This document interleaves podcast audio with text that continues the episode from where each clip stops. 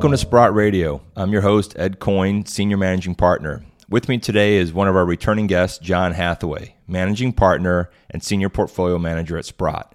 Thank you for once again, John, joining us on Sprott Radio. Thanks, Ed. You know, John, let's let's dive right into it. The last the last couple of weeks have been um, you know, very newsworthy as far as what's going on in the overall economy, what's going on in the market, what the Fed's doing, um, what gold's doing. You know, I know you've you've had over fifty years of investment management experience, and I would suspect you've seen just about everything from what the market's done, what the Fed's done, uh, how gold's reacted, and so forth. But in this current environment, the Fed's actually bailing out banks and the depositors, and at the same time, they're raising rates. Is that is that a new one for you? Is that something you've seen in the past? This is unprecedented. I think we are in our uncharted waters. The way to look at it, this is the this is the credit bust that I think many of us who have been in the gold patch for a while have predicted. I guess the movie that won the Oscars was Everything, Everywhere, All at Once. And that's what's going on. It's just like, it's not just Silicon Valley Bank. It's not just Credit Suisse. It's not just the banking system. It is everything, everywhere, all at once. And that is the story. It's a credit bust has resulted from ten years of manipulated interest rates going back to the global financial crisis in two thousand eight, and the amount of leverage that was put on the books, deals done on the assumption that rates would stay low forever, which is what the Fed was saying only a few years ago. And you're going to see a lot of bodies floating to the surface over the next couple of years, and I think the banks are just kind of the tip of the iceberg here. Well, thank you for that image. I think that uh, that will resonate with a lot of our listeners today with the bodies floating to the surface. You know, suspecting a lot of them will be bankers, for better or worse. But it's really interesting to see what's going on then in the market, because the S and P, you know, at the time of this recording is, is, is still positive, although it, it, it shedded a little bit more today when the Fed announced another twenty-five basis point bump.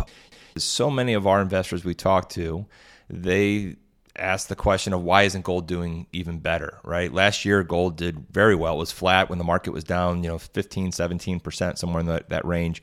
Uh, and year to date, it's doing quite well. And today, it did quite well when the Fed announced that. So, you know, what do you say to investors when they say something like, or they think that, you know, gold's really not doing what we'd expect it to do? You know, what's your view on that? What would you say to that type of investor? Well, first of all, if you go back to the peak in the S and P, which was, I think, the beginning of last year. I think it was around forty-nine hundred. Today, it's down twenty percent from that level. And gold, taking that same starting point, the beginning of twenty twenty-two, is up around seven, maybe a little more than seven percent. Gold stocks are basically flat. We are in the very early stage of recognition of the severity of the credit issues Uh, that I talked about in my opening comments. So it doesn't surprise me that most investors are still trying to gather their wits about the damage that's been done to their mainstream portfolios over the last year or so. And that's why the flows into the metal and into the mining stocks have been very lackluster, as we all know. So I think that the, the good news for investors that are want to be open-minded about this, that the train has yet to leave the station, and it is not a high-risk decision to allocate capital to this strategy, because it is it, it's not as if it's on everybody's hit parade. In fact, most people aren't even aware about it. So I think that we are within striking distance of new highs on the gold price. And I believe in the days ahead, the months ahead, we will see that. And mining stocks are behind the gold price. The G D X, which is the sort of proxy for gold mining stocks, is flat relative to the starting date that we talked about, which is January of twenty twenty-two. And gold is up seven percent. The gold stocks are enormously leveraged to the kind of move that I envision for the gold price. Well, you know, you talk about just the last year, year and a half, but for our investors that want to do a little more research, you look at the last couple of decades, and many investors are shocked or surprised that gold's actually outperformed the S and P, because we have more and more of this financial engineering going on in the market and more bumps in the night, whether it's COVID or the global financial crisis or the tech bubble. All these things have contributed to much more volatility. And when you talk about gold over multiple decades, the last couple of decades, it's done very well. Why do you think that is? And, and and I guess before we go into that, and I'm going to take a step back. You had mentioned the train hasn't left the station yet. You know, for investors looking to add, when they're looking to add, how should they think about the physical market relative to the equity market? Are those two separate allocations, or how should someone actually think about that? So the, uh, the physical metal is a safe haven. And it's becoming increasingly clear that that is the case because bonds, which were traditionally a safe haven, have been rocky, particularly in the longer duration treasuries. And so is fixed income. Fixed income has been rocky. So, you know, there are not a lot of safe havens around. If you go back to the dawn of radical monetary policy, which was two thousand, gold has performed as well or probably better than other broad categories of investment assets, equities and bonds, to name the two main ones. And gold stocks are more volatile, but they have their moments. And I think that moment is upon us where they're going to outperform everything that I just talked about. Physical metal is for investors who are seeking safety, for investors who are looking for the alpha, the added return that can come from having the correct macroeconomic view and, and the correct understanding of the dire straits that the world is facing in terms of financial markets. Gold mining stocks are the appropriate allocation, but again, they don't come without risk. So really two different things, but kind of linked at the hip.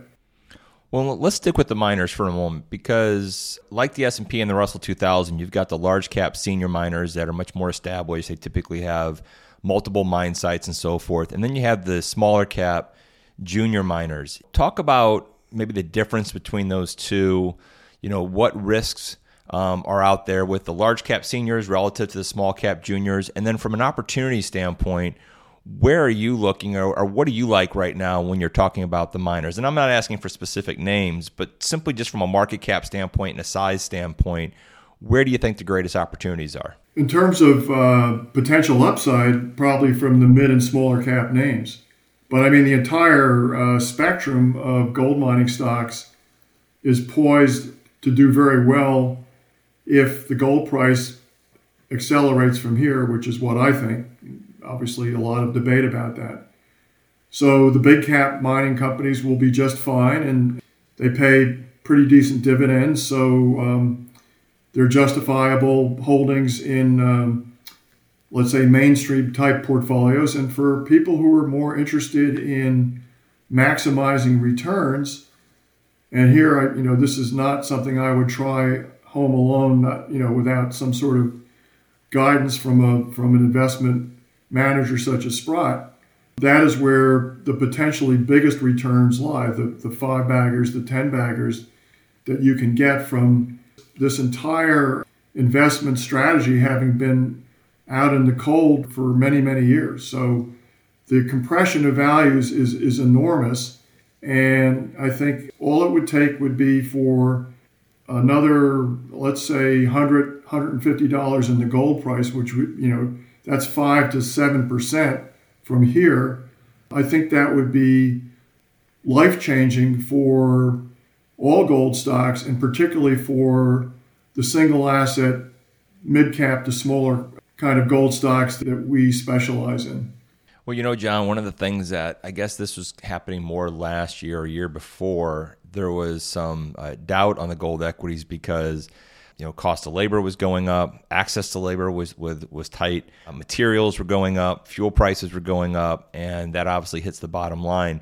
That seems to have abated a little bit. And you mentioned this earlier about the quality of these balance sheets. Talk a little bit more about that, because I think that's something that most of our listeners might be surprised by, is that these are some very high quality companies from a cash standpoint, from a lack of leverage standpoint. Talk about that for a minute, if you would, just because I think our listeners would enjoy hearing really what that space really entails from a quality standpoint or a value standpoint. Is there value there? Um, you know, what do these companies look like on an absolute basis, but also relative to, say, stocks in the S and P five hundred? Well, you know, a lot of the things you mentioned are yesterday's news. The margin squeeze that was troublesome, let's say, a year ago or half a year ago is not as troublesome today.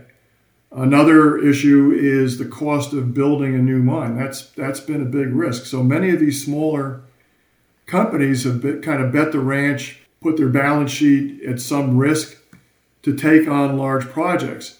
But we've identified a handful of very good smaller companies where they've kind of crossed the finish line and the build is behind them, and the risk to the balance sheet, to the share count, all of that kind of thing, again, is yesterday's news. I would say that's the opportunity set that we see. Now, when we're talking about the big cap companies, yeah, they're, they're quality. They have strong balance sheets, low debt, highly liquid capital structure. Let's talk about margins for a second. Again, we've been through a year where the cost of producing an ounce of gold has gone up, but let's call it ten percent. So it's gone from eleven hundred dollars to maybe twelve fifty or thirteen hundred dollars an ounce. That's kind of a global take on the cost curve. Should that flatten out, and I think it will, maybe still go up a little bit, but not, not as much as it did last year. And in the meantime, the gold price goes around eighteen hundred dollars. Well, heck, we're knocking on the door of two thousand, so call that fifteen percent on top of the eighteen hundred that, you know, we're looking at with rearview mirrors. And so margins are exploding higher and costs are beginning to stabilize. So while corporate America and Silicon Valley will be licking their wounds with um, debt issues and, uh, and, and lousy business conditions, gold mining sector is really the only one that I can think of, and there, I'm probably missing one or two things, that will enjoy excellent business con- conditions in a recessionary environment. The market cap of this space is so small, just a couple hundred billion, that when investors see the opportunity and start migrating into it, I think that's where you're going to see really special kind of returns over the next couple of years. So is it fair to say then for an investor, maybe let's say a newer investor that's looking at the gold space, you know, start with physical first as really a risk mitigator to help hedge their portfolio, and then as they get comfortable with that allocation, start looking at or considering a, a basket of gold mining stocks through an E T F or, or a mutual fund. Is that effectively what you're saying then for uh, for the investors out there that are listening to this podcast? Well, it's much easier to get your arms around the safety aspect of, of owning physical gold. But I would imagine that we have a lot of listeners that are a little more greedy than that and might like to see a little bit of return to offset the challenges they may be facing in their mainstream investment strategy. You know, gold can certainly help with that, but mining stocks can go a long way to offsetting a couple of years of bad returns in standard variety S and P type stocks. I, th- I think there's some great comments about the gold equities, because it seems like right now you could be thinking about both. You can be risk off with the physical and, and more opportunistic with the equities, all in the same allocation, which I think is pretty exciting right now for our space. Let's go back to, for a second, what's going on with the announcements of the shotgun marriage over the weekend. Uh, we saw that happen with uh, Credit Suisse and U B S, um, Signature Bank, and of course, we've got Silicon Valley Bank. All these things have happened, right?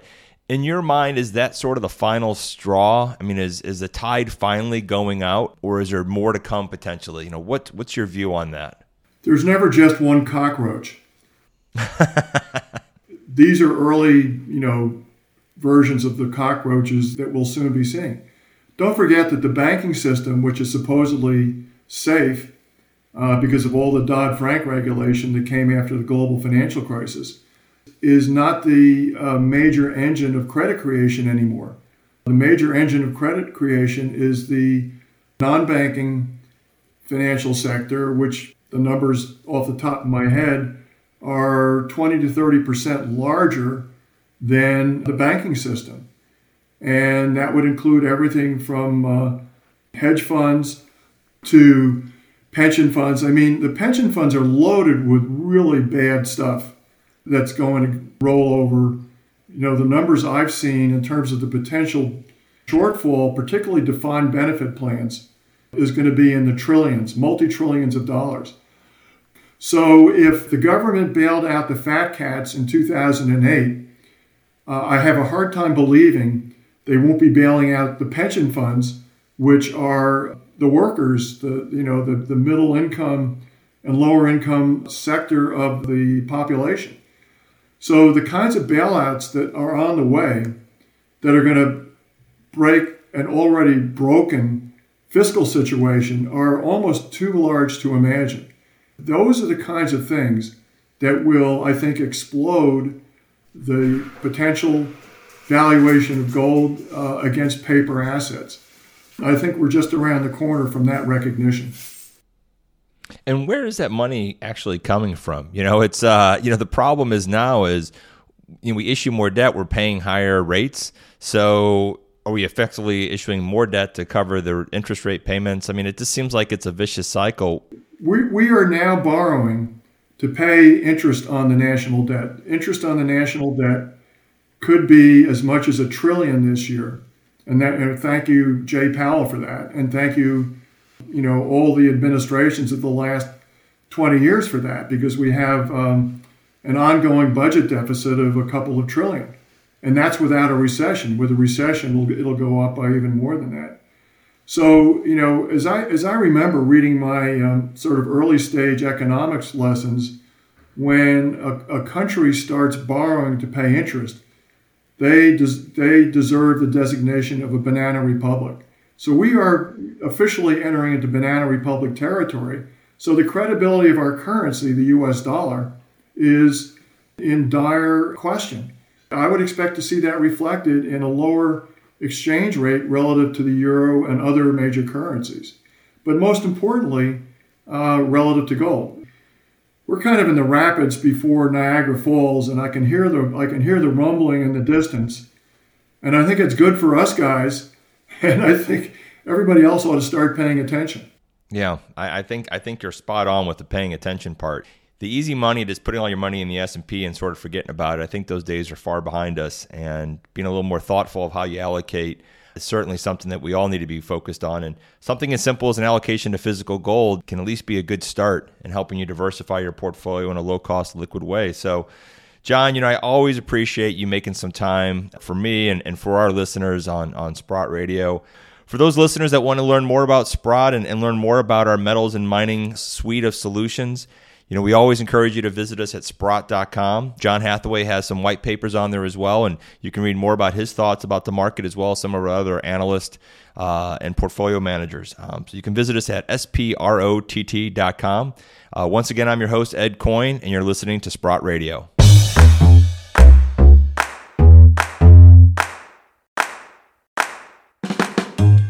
This podcast is provided for information purposes only from sources believed to be reliable. However, Sprott does not warrant its completeness or accuracy. Any opinions and estimates constitute our judgment as of the date of this material and are subject to change without notice.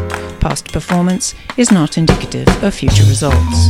This communication is not intended as an offer or solicitation for the purchase or sale of any financial instrument.